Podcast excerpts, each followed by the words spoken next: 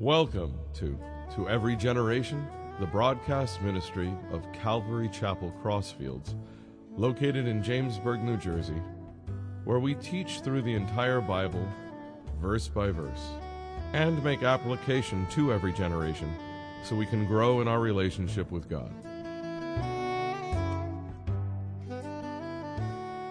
Title of tonight's message is He is Calling You by Name. He is calling you by name. Esther chapter 2. If you were here with us last time when we were in chapter 1, just a little recap King Ahasuerus, also known as King Xerxes. Ahasuerus was a title like Pharaoh or like a president. We know him as Xerxes. He reigned for over he reigned over 127 provinces. It was a huge kingdom that he was in charge of. It went from India to Ethiopia.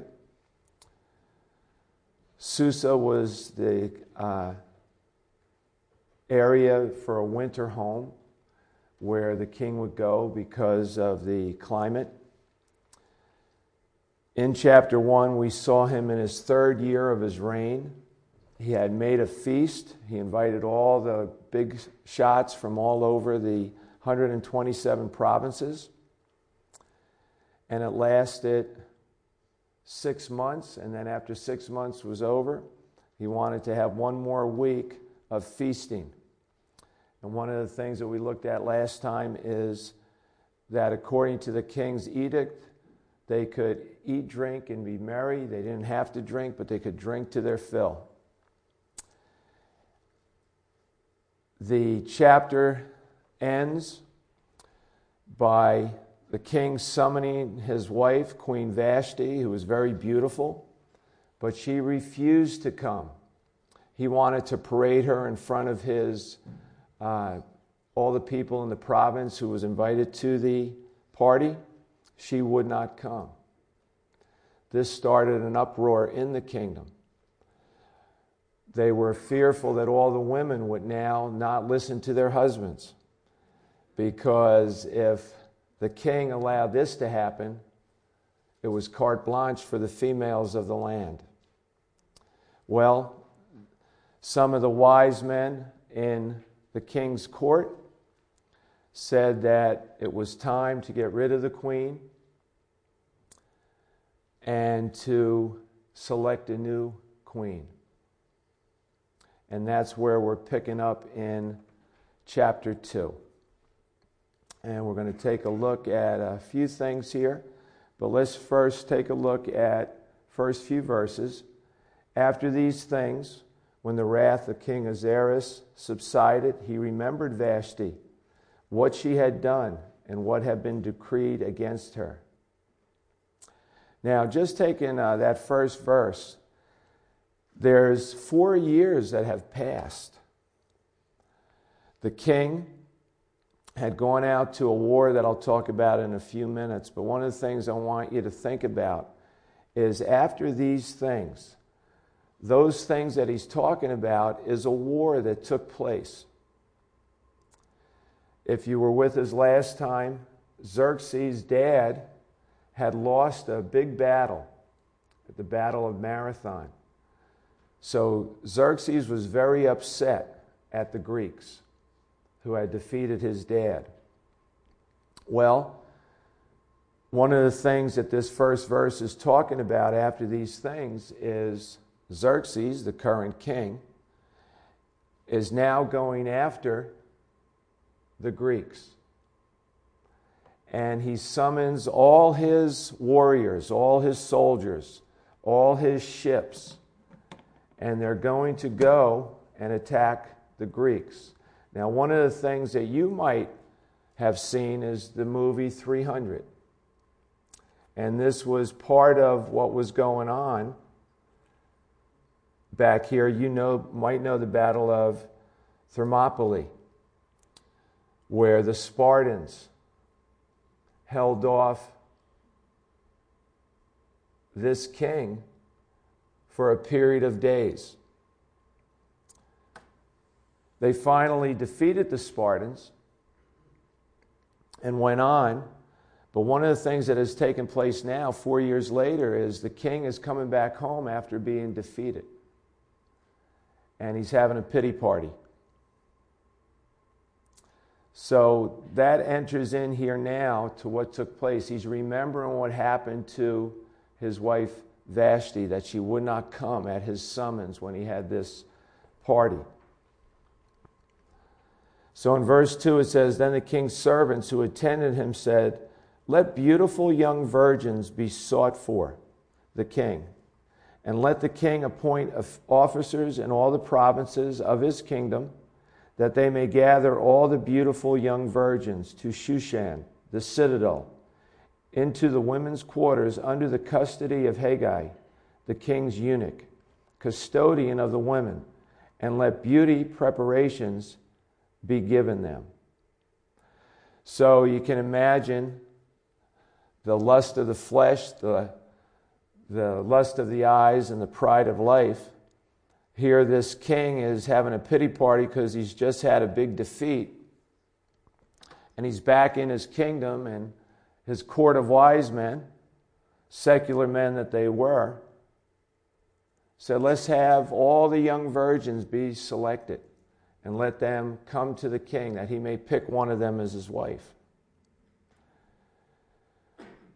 One of the things that the Lord put on my heart with this particular few verses here is the anger of the king at what his Queen Vashti did and how it burned inside of him and how it was handled in the kingdom. Isn't it good to know that our King Jesus is not angry with us for what we've done? That he doesn't hold grudges, but more importantly, he provides grace and mercy for each of us, that we can come before his throne with boldness because of what Jesus Christ has done for us. He's not an earthly king, he's a heavenly, eternal king that has your interest and my interest at heart. One of the things uh, that the king's title means is, I will be silent and poor. Do you know many kings that are silent or poor on this earth? Many presidents that are silent or poor? No, for they're only men and they're only women that deal with the same things that you and I deal with. Zechariah 2:13 says, "Be silent before the Lord, all humanity, for he is springing into action from his holy dwelling." To be silent before the Lord, we know that the scriptures tell us to be silent and know that He is God.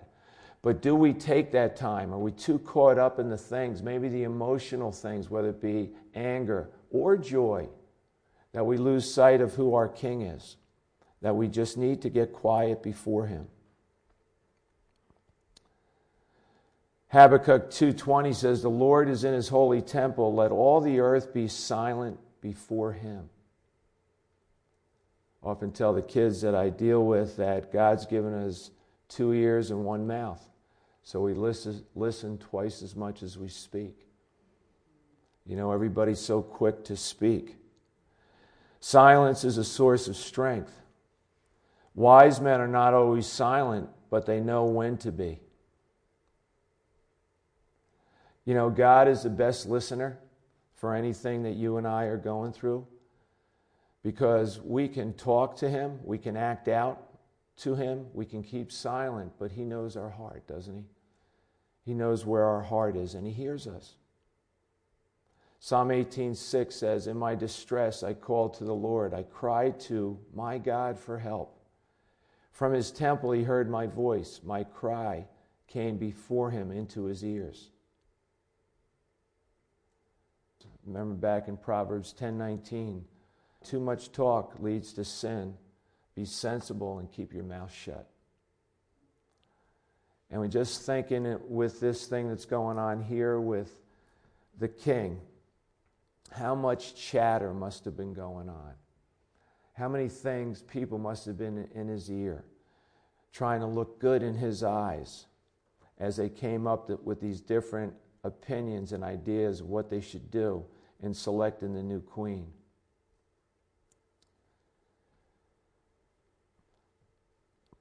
These virgins were just daughters of people.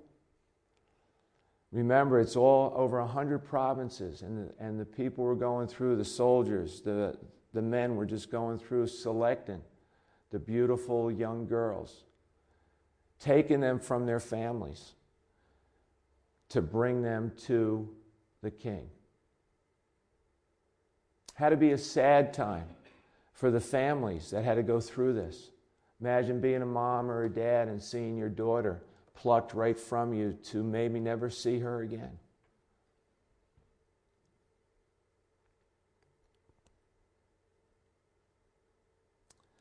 The end of verse 3 talked about, and let beauty preparations be given them.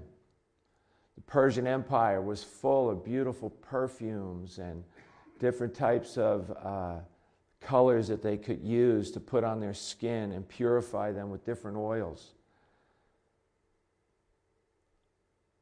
Verse 4 Then let the young woman who pleases the king be queen instead of Vashti.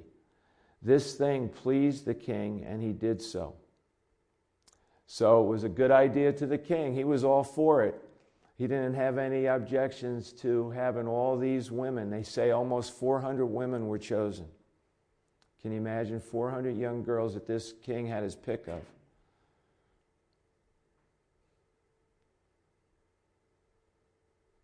Verse 5 In Shushan, the citadel, there was a certain Jew whose name was Mordecai, the son of Jair, the son of Shemiel, the son of Kish a Benjamite. A Benjamite. Remember, uh, Mordecai now is one of the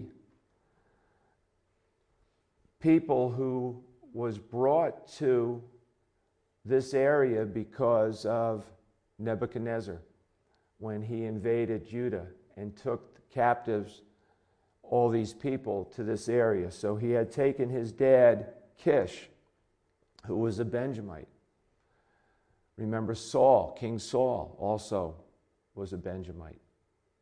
So here's what's going on, and now Mordecai, who was born outside of Israel, outside of Judah, in this land, was the uncle of this girl that we're going to meet tonight named Esther, who this book is named after.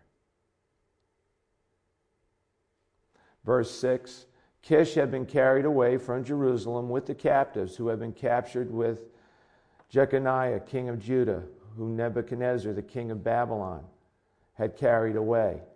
And Mordecai had brought up Hadassah, that is, Esther, his uncle's daughter, for she had neither father nor mother. So, what had happened, somehow, Esther's mom and dad were killed. So, she was an orphan. And Mordecai, who was her uncle, took her in, became the father figure for her, set the example. And, and we'll see throughout the book of Esther was a godly example. He followed, Mordecai followed the God of Abraham and Isaac and Jacob and built into this little girl who now is a young woman the values of their faith.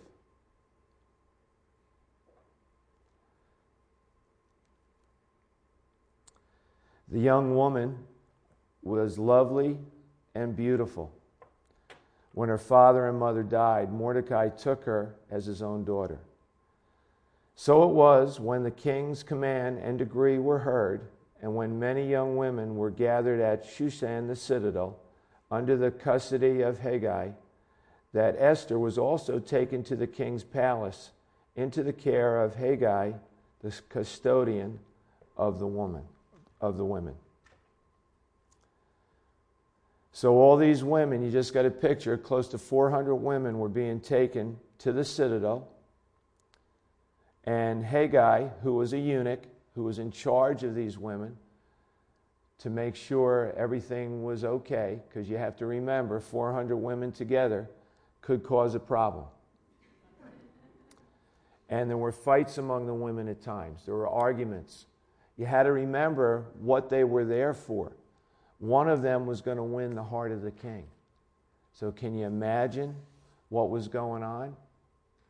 I mean, there's uh, a show on TV called The Bachelor where all these girls are going for this one guy. And all the devious things they try to do to look good in the eyes of that available man. Can you imagine what must have been happening back then for them to win the heart of the king?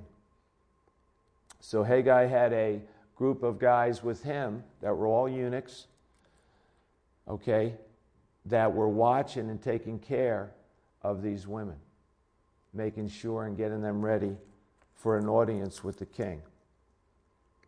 Verse 9 Now the young woman pleased him, and she obtained his favor, so he readily gave beauty preparations to her besides her allowance. Then seven choice maidservants were provided for her from the king's palace, and he moved her and her maidservants to the best place in the house of the women. So, what's taking place now is that Esther has found favor with the eunuch Hegai. Favor was put on this guy by God for this woman. Picture again 400 women. Why this one? Why was this one woman, Esther, the one that he found favor with? Well, it's because our God is a God who's in control of history, of all circumstances, just like he's in control of your life and my life. Now, Esther, just picture Esther, she's among these women. She's being, she's taken from her home. She's put in a place in the palace, waiting to find out what's going to happen. This is the first time this has happened to any of these women. What are they thinking? What are they going through? There's a lot of anxiety, I'm sure, going on in the hearts of all these girls. But one is isolated for us to see. Now, notice in that verse 9 that because he found favor with Esther, and again, this isn't the king that found favor, this is the king's servant. He puts Esther in the best place in the house of the women. The best place. He's taking care of her. Remember, she was an orphan, and God put another man in her life and that was Mordecai to take care of her, to raise her. And now this girl's been taken out of Mordecai's hands, put in another place. And God has put another person to watch over her. Verse 10 Esther had not revealed her people or family, for Mordecai had charged her not to reveal it. Remember, she was a Jew, just like Mordecai. And Mordecai had told her not to reveal her nationality. Verse 11 And every day Mordecai paced in front of the court of the women's quarters to learn of Esther's welfare and what was happening to her. Now, this tells us something about Mordecai's position, and we'll see it towards the end of this chapter. He was a person who sat in the courts in the gate of the city, making decisions, voting on things. So he was allowed freedom to go into the palace, to be in the court. So this is a very special privilege that Mordecai had because not every father or mother, you couldn't just show up into the palace of the king.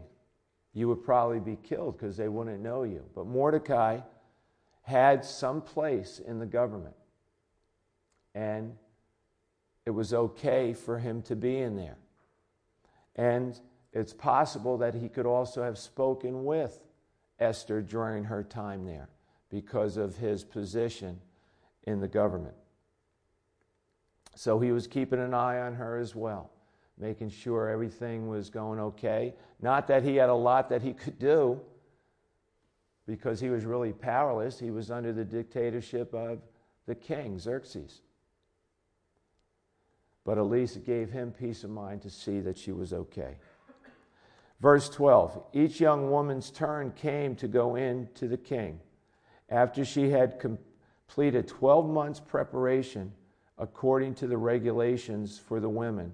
For thus were the days of their preparation apportioned six months with oil of myrrh, and six months with perfumes and preparations for beautifying women. Can you imagine that, ladies, having a whole year in a spa every day with the best treatment that you could get? Got to remember now what we're talking about the days that they were living in, the dust and the dirt and the animals. Probably t- took a lot of bathing to get rid of the horse, mule, and camel smells on their skin. But you can see it must have been a very special time for these women. But at the same time, you have to realize, as we're going to go here, that not every woman was going to, only one was going to be chosen. And what took place with the other women is something that's uh, pretty tough, also. Verse 13 Thus prepared, each young woman went to the king and she was given whatever she desired to take with her from the women's quarters to the king's palace. So they would leave the women's quarters, they would go to the king's palace. The eunuch that was watching over these women would ask these women what did they want. They could choose their favorite garments to wear. They could choose whatever perfume they thought was going to be attractive to the king. Remember, they had to get the eye and the heart of the king. So, what were these ladies trying to do? How were they acting? What was their personality like? What were they wearing?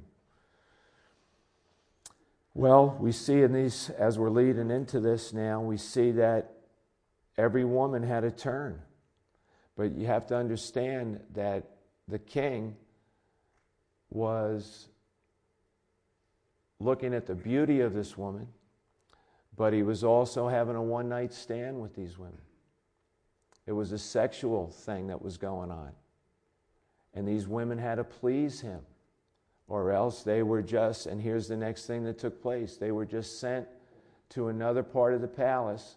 They were part of his concubine, but he may never ever see them again. They couldn't go back home to be with their family. They were like a widow for the rest of their life unless the king paid them any attention when he went into the concubine. So it was pretty serious stuff that was going on.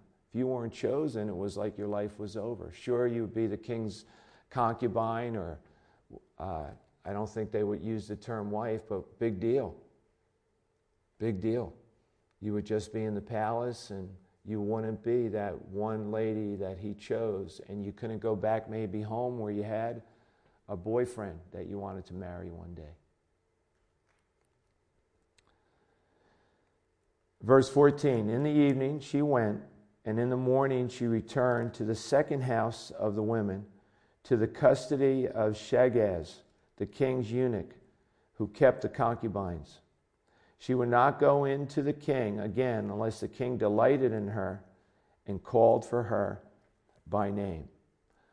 So Esther has gone one night, and then she returned, and they send her to another part of the palace. She doesn't go back to where all the girls are still waiting. Now they put them into another room once you've spent the night with the king.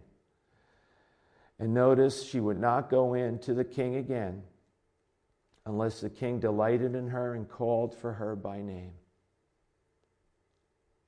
Do you know that our king delights in you and me? And He calls you by name. It doesn't matter if there's billions of people on the planet, He knows you by name, you individually by name, and He delights in you. You're His daughter, you're His son, if you've received Jesus into your heart. How many times, maybe like in Esther, before you were chosen by the Lord, or even while, when you were chosen and you received Him as your Lord and Savior, how many times do you feel that you're useless?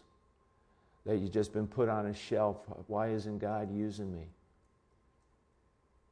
Well, we're going to see in the story of Esther, there's five main characters, but we're going to see in Esther's life, and Mordecai's life, that there were divine delays that God used to put them in a position to make them an impact for his kingdom and his glory. If God's chosen you, which I know for most of you he has, he's already used you in ways hopefully you know, and he's not done with you yet. There's still much more he wants to use you for, and it doesn't matter your age. Doesn't matter how young or old you are. Our race isn't over until we cross the finish line and see him face to face. Verse 15 Now, when the turn came for Esther, the daughter of Abihail, the uncle of Mordecai, who had taken her as his daughter to go in to the king, she requested nothing but what Haggai, the king's eunuch, the custodian of the women, advised, and Esther obtained favor in the sight of all who saw her. Now, can you picture the bachelor and all the women what they go through? Now, here is Esther going to the king, and she requests nothing except what the eunuch suggested. Now, who knew better than another guy what the king liked? Maybe the special color he liked, maybe the special perfume he liked. And think of all the women that this king has had. And here Esther decides to go in with nothing and in verse 16, we see that Esther was taken to the king into his royal palace in the tenth month, which is the month of Tebeth, in the seventh year of his reign. Remember when we opened up in chapter 1, it was the third year of his reign. So it's four years later, four years has passed. Verse 17 The king loved Esther more than all the other women and she obtained grace and favor in his sight more than all the virgins. So he set the royal crown upon her head and made her queen instead of Vashti. She obtained grace and favor from the king. But guess what happened before the earthly king received her? She received grace and favor from the King of Kings and the Lord of Lords. There was something about Esther that was different from all the 400 other women or any other women that the king ever had. There was something that shone through her. There was something about her personality, the way she wasn't all decked out or gaudy or, you know, seductively dressed or seductively came on to the king. She was a child of the living God. And that separated her from any other person that came into the king's court. And it took a hold of this king's heart, different than any other person had done. As we see in that verse 17, he loved Esther more than all the other women. Took the crown that was on Vashti's head, put it on her head. He had found his new queen. Verse 18 Then the king made a great feast. This guy loved to party, didn't he? The feast of Esther for all his officials and servants. And he proclaimed a holiday in the provinces and gave gifts according to the generosity of a king. So he brought back all his friends, all the leaders from all those provinces. It was the feast of Esther. It was a time of celebration throughout the kingdom. Now we see in verse 19 when virgins were gathered together a second time, Mordecai sat within the king's gate. In 1970, in Shushan, in Susa, the citadel area, they uncovered uh, one of the gates of an old um, wall that stood there, and it was looking out to the east side and it was huge. You could have cham- it was a big chamber where men could meet to make decisions. And this was right in this area that we're reading about right now. And that was back in 1970 that they unearthed that. Verse 20 Now Esther had not revealed her family and her people, just as Mordecai had charged her. For Esther obeyed the command of Mordecai as when she was brought up by him. It's interesting that Queen Vashti, when summoned by the king of the kingdom, did not come. But Mordecai, who brought up Esther in a godly way, listened to Mordecai even though she was the queen. The influence this fatherly figure had on her. Hopefully, you and I have had people or have people in our lives that have a spiritual influence on us. Because what Queen Esther was going through right now, before she was a queen, was not easy. She had to rely on her God. She had to rely on the teachings of the first five books of the Old Testament. She had to rely on the things that Mordecai had said to her. How many times do we rely on the words of God, on the things that He tells us, that He'll never leave us or forsake us? that greater is He who's in us than He who is in the world. That we can do all things through Christ who strengthens us. That all things work together for good to those who love God and are called according to her, His purpose. Those are some of the verses that have become life verses for me through the experiences of my life. And I'm sure you have many verses too, or at least a couple that you cling to. Verse 21 In those days, while Mordecai sat within the king's gate, two of the king's eunuchs, Bigthan and Teresh, doorkeepers, became furious and sought to lay hands on King Xerxes. Bigthan and Teresh. What names? Uh, Big Thing. Big Thing. Who's Big Bigthan? It's a big guy, little guy, medium sized guy? I don't know. But here were two eunuchs, human beings that are eunuchs. Remember, they lived in a land where they saw other men have wives and children, yet they were chosen to be castrated and just in charge of these beautiful women. Where were their hearts? What was going on in their lives? The cool thing is, the God that we know was also there for them. Maybe we'll see Big Than in heaven one day. Well, they became furious and they sought to lay hands on the king. Verse 22 So the matter became known to Mordecai, who told Queen Esther, and Esther informed the king in Mordecai's name. What loyalty, huh, that Esther had to Mordecai.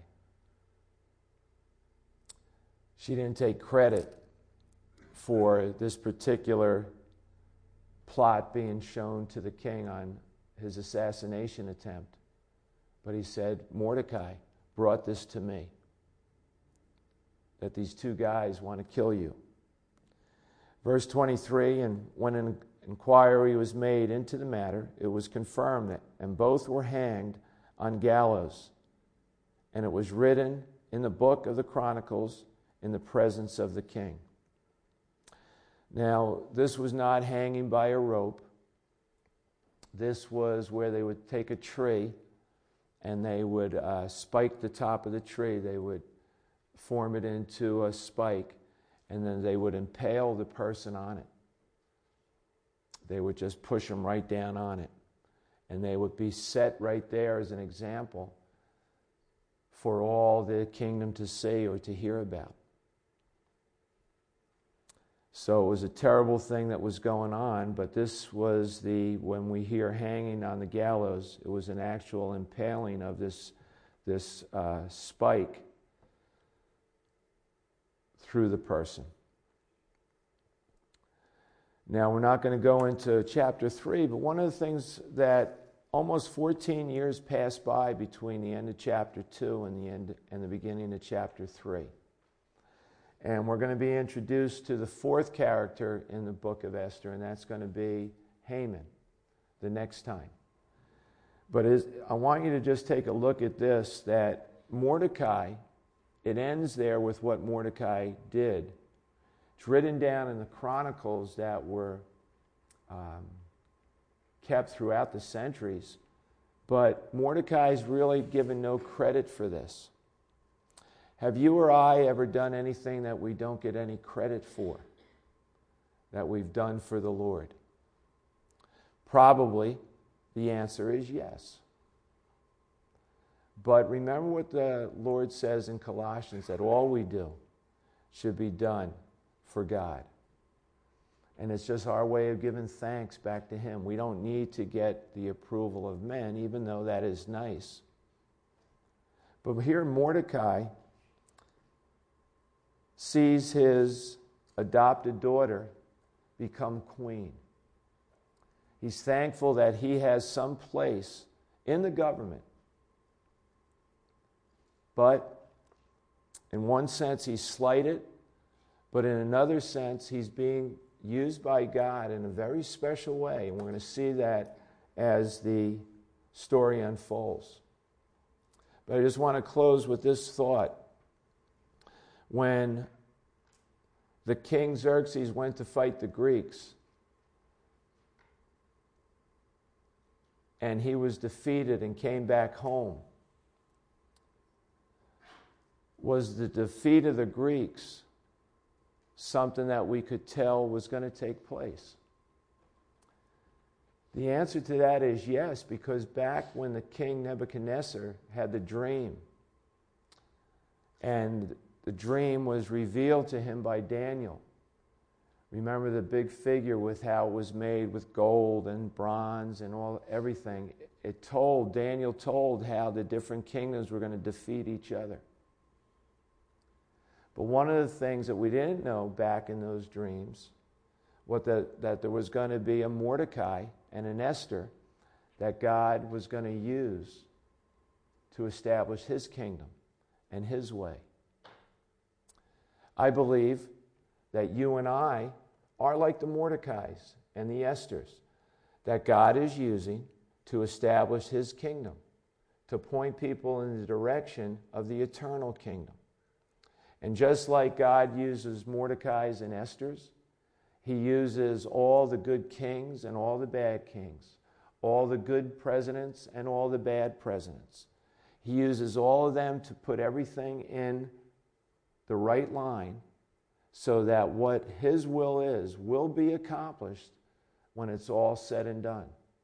And one day, like we can look back at the different things that God has given us here in his love letters that we're going to look back from another perspective one day on all eternity and say, wow, how'd we miss that? God was using that person all the time, and I thought he was one of the most evil persons I've ever seen. And he might have been. But in spite of that, God's will will be done. God won the victory for you and me at the cross. And in the end, all God's people will win, come out on the winning side. Amen? Let's pray.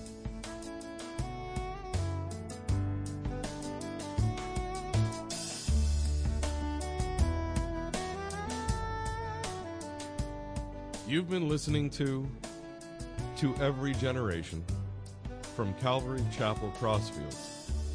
We're located at 15 Half Acre Road in Jamesburg, New Jersey. We meet for Bible study Wednesdays at 7:30 p.m. and Sunday service begins at 10:30 a.m. On Sundays we have children's church for all ages in addition to infant and nursery care.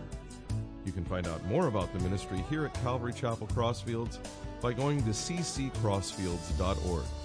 Thanks for listening and may God bless you.